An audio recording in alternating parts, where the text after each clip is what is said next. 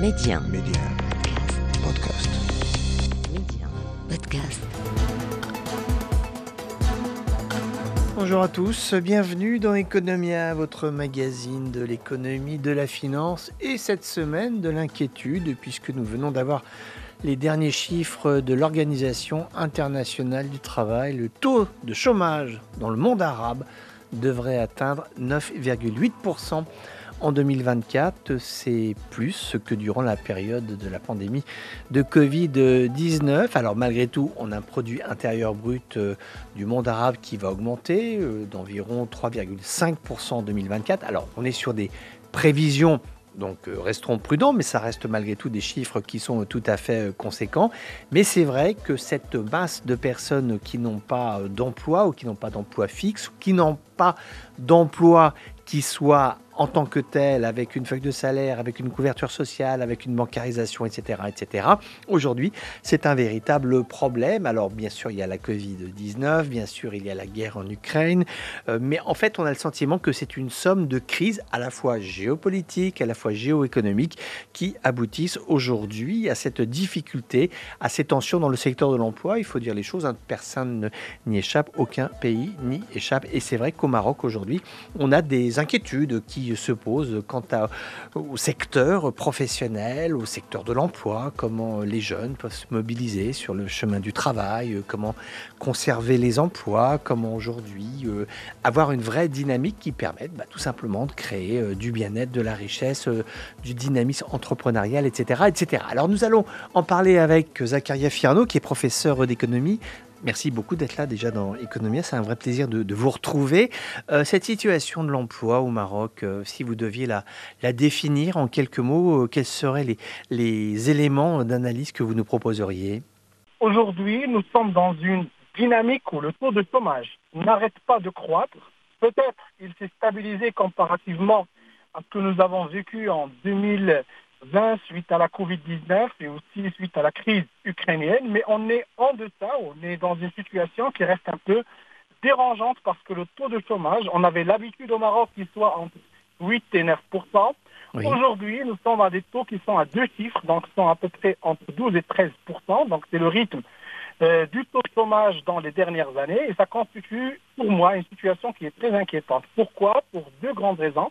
Premièrement, c'est que si le taux de chômage est à deux chiffres et nous n'avons pas un rythme de croissance qui dépasse les 3% en termes de croissance soutenue sur les 5-6 ans qui vont venir, donc cela va constituer encore une pression sur le marché de l'emploi. Et deuxièmement, l'augmentation du taux de chômage, cela veut dire que nous avons une certaine disparité en termes de revenus parce que perdre un emploi ou être en situation de chômage, ça veut dire que vous avez moins de revenus, ce qui peut vous déclasser en termes de classe sociale vers des situations soit de vulnérabilité, soit de pauvreté, et ça a des conséquences sur le moyen et long terme du bien-être de, la population marocaine. Mais ce qui est quand même assez étonnant, c'est que finalement, euh, les chiffres de la croissance sont plutôt euh, bons quand on tient compte du contexte international. Je veux dire, la, la, croissance, malgré tout, elle est là. L'attractivité du pays aussi, euh, elle est là. C'est quand même, sont, des éléments assez, assez difficilement... C'est vrai que quelque part, on ne comprend pas en fait ce qui se passe. Permettez-moi, je ne partagerai pas votre point de vue. Pourquoi? Parce que oui, nous générons des taux de croissance, effectivement, en 2023, l'Afrique tout entière était une vedette en matière de croissance. Elle a fait une croissance euh, qui est exorbitante par rapport aux autres continents. Même au Maroc, nous avons un taux de croissance qui est aux alentours de 3%, ce qui est vraiment très positif comparativement hmm. aux autres États. Mais attention, il ne faut pas prendre les choses de façon aussi relative. Pourquoi? Parce qu'il faut prendre en considération ce qu'on appelle le PIB par habitant les pays qui sont développés, ils ont des niveaux de croissance, des niveaux de PIB par habitant mmh. qui sont très importants. Ça dépasse les 20 000 et ça peut arriver jusqu'à les 30 000 dollars par habitant, ce qui veut dire qu'ils n'ont pas besoin d'un rythme de croissance soutenu. Alors, par exemple, pour l'Europe ou pour les États-Unis, si vous avez un taux de croissance de 1%, de 1,5%, de 2%, c'est un exploit parce que vous avez déjà une taille importante en termes de PIB. Maintenant, les pays qui sont émergents et les pays qui sont en développement, ils ont besoin d'une croissance plus soutenue pour devenir ou pour arriver à ce seuil critique en matière de PIB par habitant. Et je pense, si je prends le cas du Maroc, vous savez très très bien que lorsqu'on a mis en place ce qu'on appelle le modèle de développement, le nouveau modèle de développement au Maroc, on avait comme objectif, non pas la croissance, mais on avait comme objectif de doubler qu'on appelle le PIB par habitant de 8 000 dollars internationaux vers 16 000 dollars internationaux. Et donc là, on ne peut arriver à ça, cher monsieur, que si nous avons des taux de croissance qui dépassent les 6 et 7 Et donc là, il faut prendre en considération ces disparités entre ce qu'on appelle les grandes économies, qu'on mhm. appelle large économies, et les petites économies qui ont encore besoin de croissance. Et c'est notre dilemme, je dirais en quelque sorte. Maintenant, si je peux lier ça à l'emploi, c'est que les économies qui sont très grandes, ils ont une capacité de croissance faible, mais ils ont la capacité de créer de l'emploi parce qu'ils ont une taille d'économie qui est très importante. Mhm. Par contre, les pays qui sont en développement et les pays émergents, comme le cas du Maroc, nous avons besoin d'un taux de croissance qui soit très soutenu, je dirais un taux optimal entre 6 et 8 pour qu'on puisse démarrer la machine de création d'emplois. Et c'est ce dont on a besoin pour le cas du Maroc pour un peu résorber ou je dirais confronter ce taux de chômage qui ne cesse d'augmenter durant la situation. Mais alors, Malgré nous, qui est difficile à l'international, mais on hmm. devra trouver des solutions qui sont très importante. On va tout à l'heure parler de la disparité régionale parce que aussi, oui, justement, très importante. Voilà. Attends, juste une question avant de. On, va venir sur la disparité régionale qui effectivement est une, absolue problématique. Mais euh, aujourd'hui, est-ce que vous identifiez des viviers d'emploi qui sont clairs et nets Parce que c'est vrai que, de façon un peu caricaturale, on a toujours eu le sentiment que les investissements venus de, l'étranger, euh, par exemple, le cas de Renault est un, investissement assez. Enfin, c'est une histoire assez emblématique, mais malgré tout, euh, à l'échelle du royaume, euh, c'est pas ça qui fait l'emploi dans, le pays.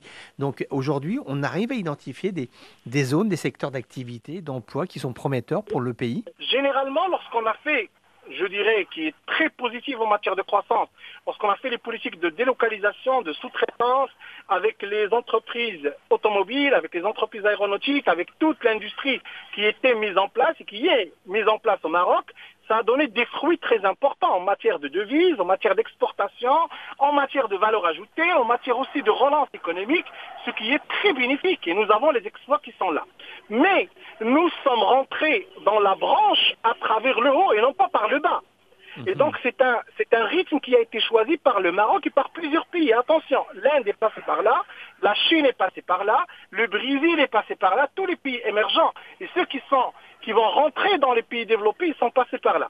Mais dans ce rythme de croissance, on arrive à avoir la valeur ajoutée, mais sans avoir à créer l'emploi. Pourquoi? Parce que la chaîne de valeur n'est pas maîtrisée de, totalement du bottom vers le up. On est rentré par le top. Ce qui veut dire que normalement, si je compare ça avec par exemple, l'industrie allemande ou par mhm. rapport à l'économie allemande, vous allez voir que, par exemple, en Allemagne, lorsqu'on veut s'engager dans un secteur d'activité, on s'engage dans toute la filière, dans toute la branche, depuis le premier fournisseur jusqu'à le dernier client. Pourquoi? On appelle ça une croissance pro-emploi. Ça veut mhm. dire qu'on veut que toutes les branches soient en activité, ce qui permet de générer de la valeur ajoutée et avec ça générer de l'emploi. Maintenant, je pense que le Maroc, il est dans ce chemin. Pourquoi? Parce que maintenant, si vous regardez par exemple l'industrie automobile, vous allez trouver que le Maroc aujourd'hui, il est entre 60 à 80% de, taux d'intégration. Et les entreprises qui interviennent sont des entreprises marocaines. Donc le secteur automobile devient un secteur qui est pro-emploi. Et il faudra qu'on fasse ça dans tous les secteurs qui sont les locomotives de l'économie marocaine. Maintenant, si on n'arrive pas à avoir cette, euh, je dirais, cette croissance pro-emploi et se débarrasser de la croissance sans emploi qui a régné pendant les années 90, début, début des années 2000, je pense que la problématique du chômage va rester persistante. Également, il faut aussi signaler qu'il y a des secteurs d'activité qui consomment de l'emploi, mais qui hmm. sont à productivité très faible. Lesquels? Qui ne permettent générer de l'emploi. Par exemple, ce qui est connu, c'est l'agriculture. Lorsque vous prenez l'agriculture au Maroc, vous avez 40% de la population active qui travaille en économie agricole, en rural. Et donc, puisque nous sommes dépendants de ce qu'on appelle la pluviométrie, l'agriculture qui est un peu éparpillée en termes de zonage, et aussi par rapport à la structure intrinsèque de la production agricole, mmh. et également le, la, la manière classique de production agricole font que la productivité du travail est très faible. Alors, dans ce secteur, par exemple, nous n'avons pas une capacité d'employabilité très importante.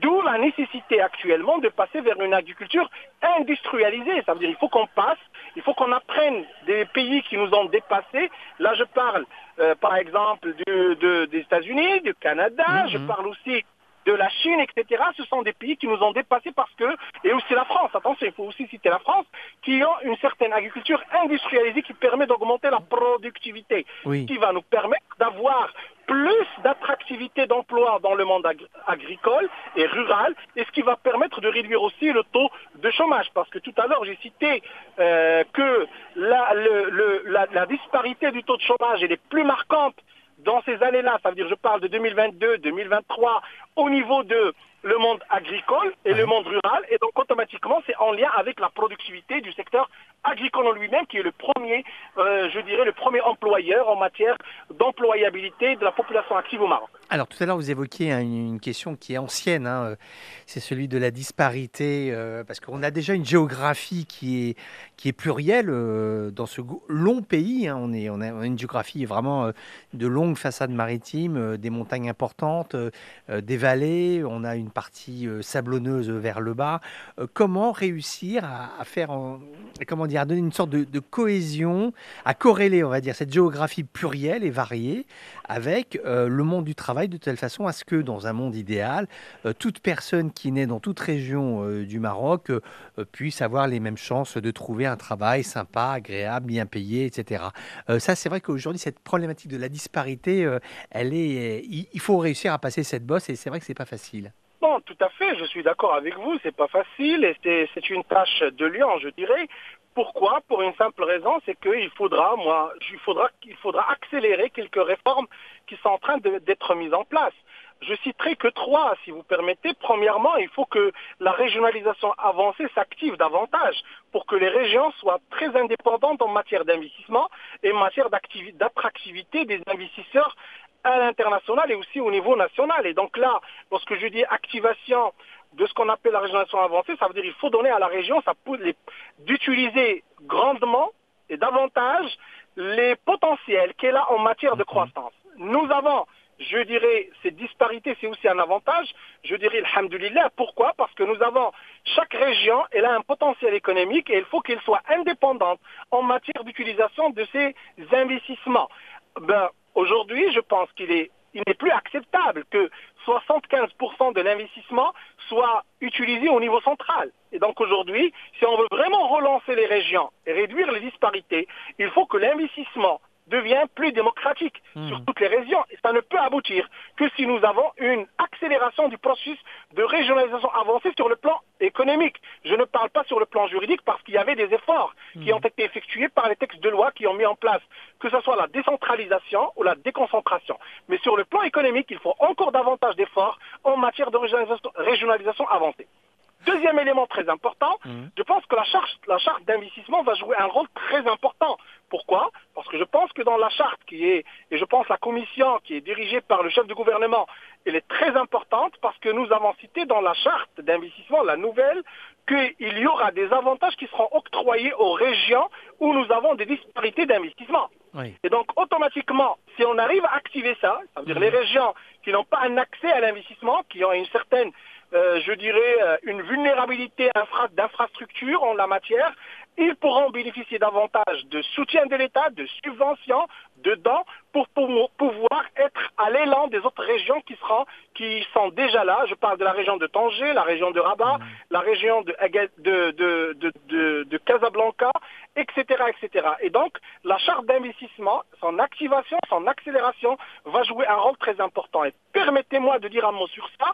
Aujourd'hui, nous avons des sommes qui sont très colossales, qui sont en train d'être mises en avance pour les investissements en matière de subventions par l'État et en matière aussi euh, de concrétisation de la charte d'investissement, mhm. il faut obligatoirement, ça je le dis grandement avec toute franchise, il faut que ces investissements prennent en considération la variable emploi.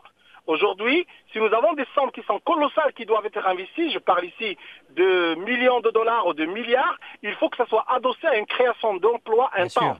Il n'est plus question il n'est plus question que nous aurons par exemple des investissements de 30, 40 millions de dollars et après nous avons uniquement 10 000 ou 5 000 emplois. ce n'est plus acceptable. Hmm. Il faut que l'employabilité soit le facteur clé de subvention et aussi d'acceptation d'investissement au niveau de la nouvelle charte d'investissement. Parce qu'il y a aussi une, un Troisième point qui- élément très... Ouais. Oui. Non, il y a un, un point qui est très important, c'est aussi c'est que l'emploi, ce soit une feuille de salaire, ce soit la CNSS, ce soit une couverture sociale, ce soit la bancarisation, ce soit euh, l'ouverture au crédit, ce soit euh, euh, la capacité d'acheter un, appartement ou même de louer en fonction des, avis, des désirs de tout un chacun.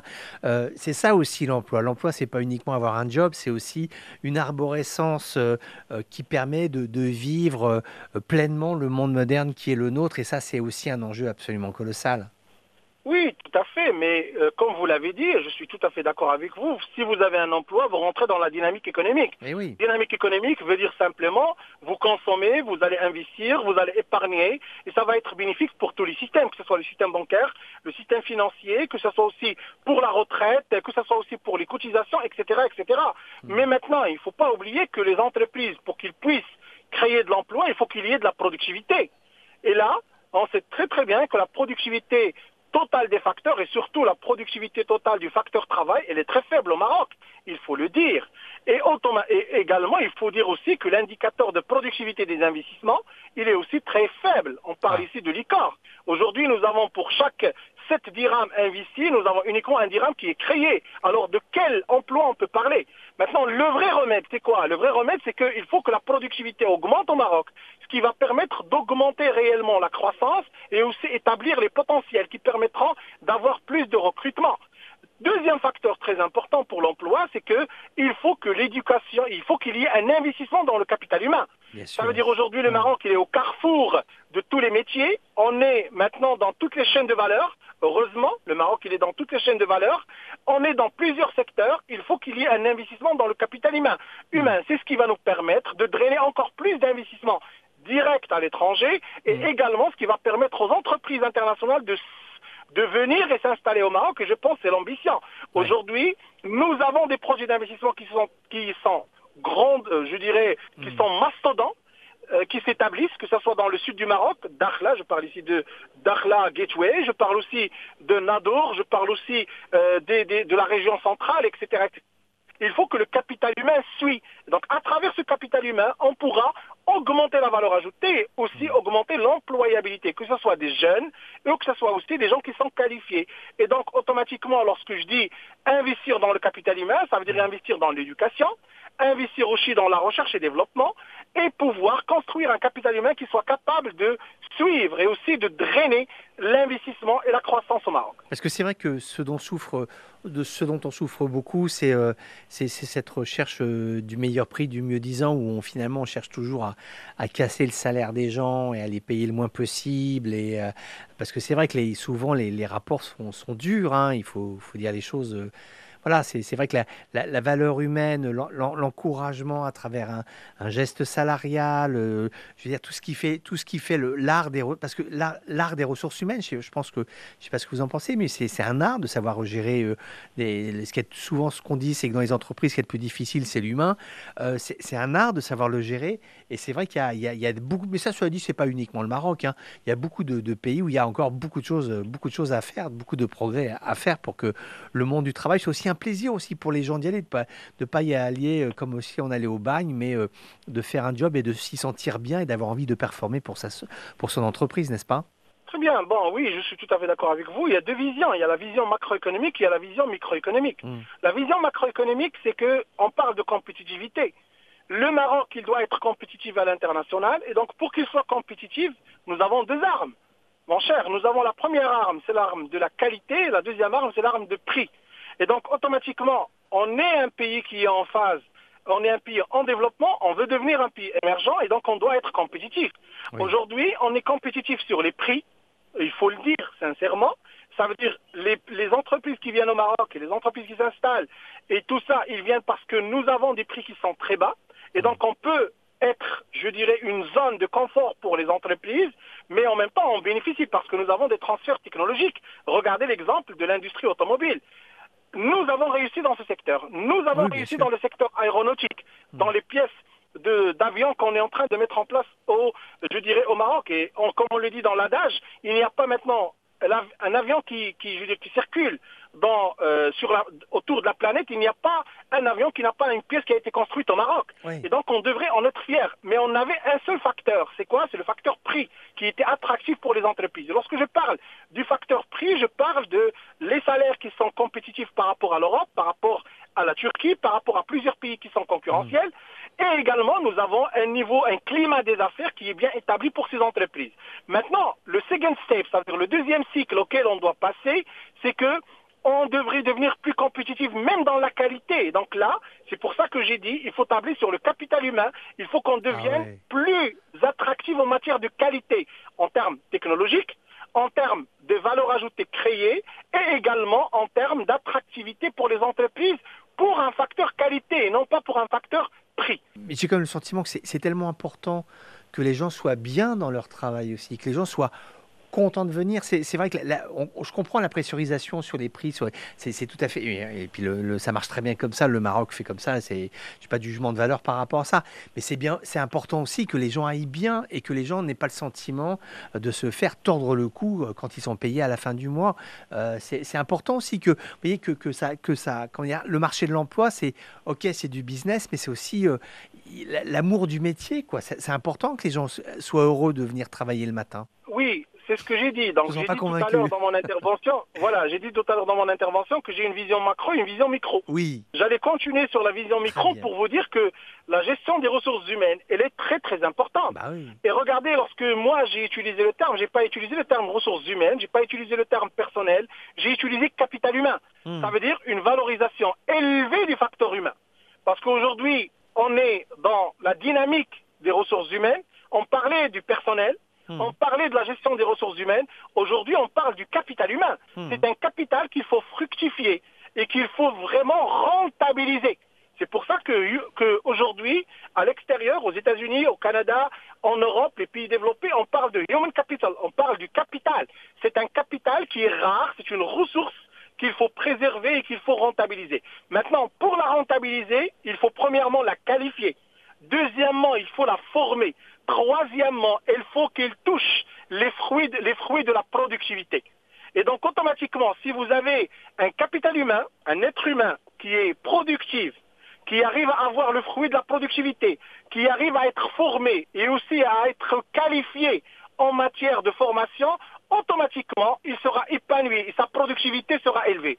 Et les travaux de recherche, ils confirment effectivement que si vous êtes épanoui, vous avez vous êtes contribué, vous contribuez dans la répartition de la richesse.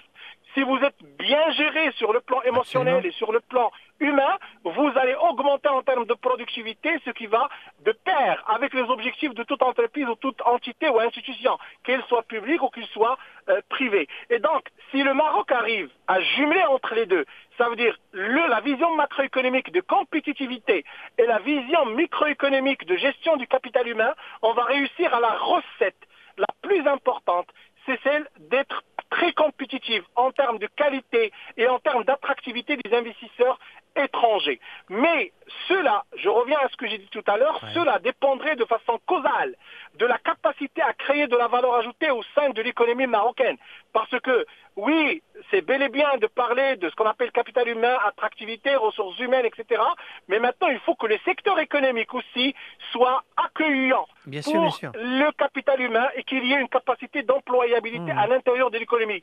Ce qui ne peut se produire que par l'investissement. Merci Zacharia Firano. Et d'ailleurs, on peut continuer hein, dans ces éléments euh, de contexte euh, qui euh, contribuent à créer une tension économique. ce sont souvent des éléments qui d'ailleurs dépassent le simple fait d'être un pays. Simplement, c'est une région aujourd'hui avec le dérèglement climatique, le réchauffement climatique dans l'espace euro-méditerranéen. Et eh bien aujourd'hui, par exemple, le Maroc est en difficulté. Il, fait face à une sécheresse. Le réseau européen Copernicus a décidé de tirer la sonnette parce que c'est un phénomène euh, qui est vraiment tout à fait euh, préoccupant. On a peu ou pas euh, de pluie, on a un hiver qui reste particulièrement doux. Je vous propose d'entendre sur ce point les explications de Lina Taki. Le mois de janvier a battu un nouveau record de chaleur à la surface du globe selon Copernicus. Sont particulièrement inquiétés le sud de l'Italie, la côte méditerranéenne espagnole et le nord du Maroc, habituellement épargnés. Le royaume dans son ensemble est la zone la plus touchée par l'assèchement de la végétation et des sols. Les conséquences de faibles précipitations cet hiver, début février, les barrages n'étaient remplis qu'à 23%. Pour le climatologue Mohamed Saïd Karouk, la situation pourrait empirer. C'est toujours euh, une sécheresse météorologique, ça veut dire qu'il ne pleut pas. La sécheresse qui pourrait nous intéresser, c'est la sécheresse agricole. Ça veut dire que l'eau ne suffit pas pour l'agriculture. Et si la situation s'empire, hein, on parvient à une autre sécheresse, celle-là est beaucoup plus dangereuse, l'assèchement des cours d'eau. Ça veut dire qu'il n'y a plus d'eau dans les, rivières. Autre conséquence de ces pics de chaleur dignes d'un plein été, un retard important dans la croissance des cultures et donc des prix des fruits et légumes qui grimpent sur les marchés. Et ce n'est pas fini, les pénuries d'eau seront plus importantes d'ici les prochains mois à mesure que la chaleur revient. La saison des incendies pourrait aussi arriver plus tôt que prévu. Merci Lina Taguier. C'est vrai que ces problèmes environnementaux aujourd'hui interviennent dans un contexte euh, un contexte mondial qui est somme toute assez modéré. On est sur euh, un PIB mondial euh, qui devrait progresser à un rythme assez euh, lent, enfin réel mais lent. On est sur un 3-1% en 2024. En tout cas, c'est ce que prévoit le FMI avec une zone euro qui reprend moins rapidement qu'on aurait pu l'espérer. Donc voilà, ça fait beaucoup, beaucoup de champs d'inquiétude qui se profilent pour l'avenir. Voilà, c'est la fin de ce magazine. Je vous souhaite à tous une excellente semaine à l'écoute de Radio Méditerranée Internationale. On se retrouve très vite.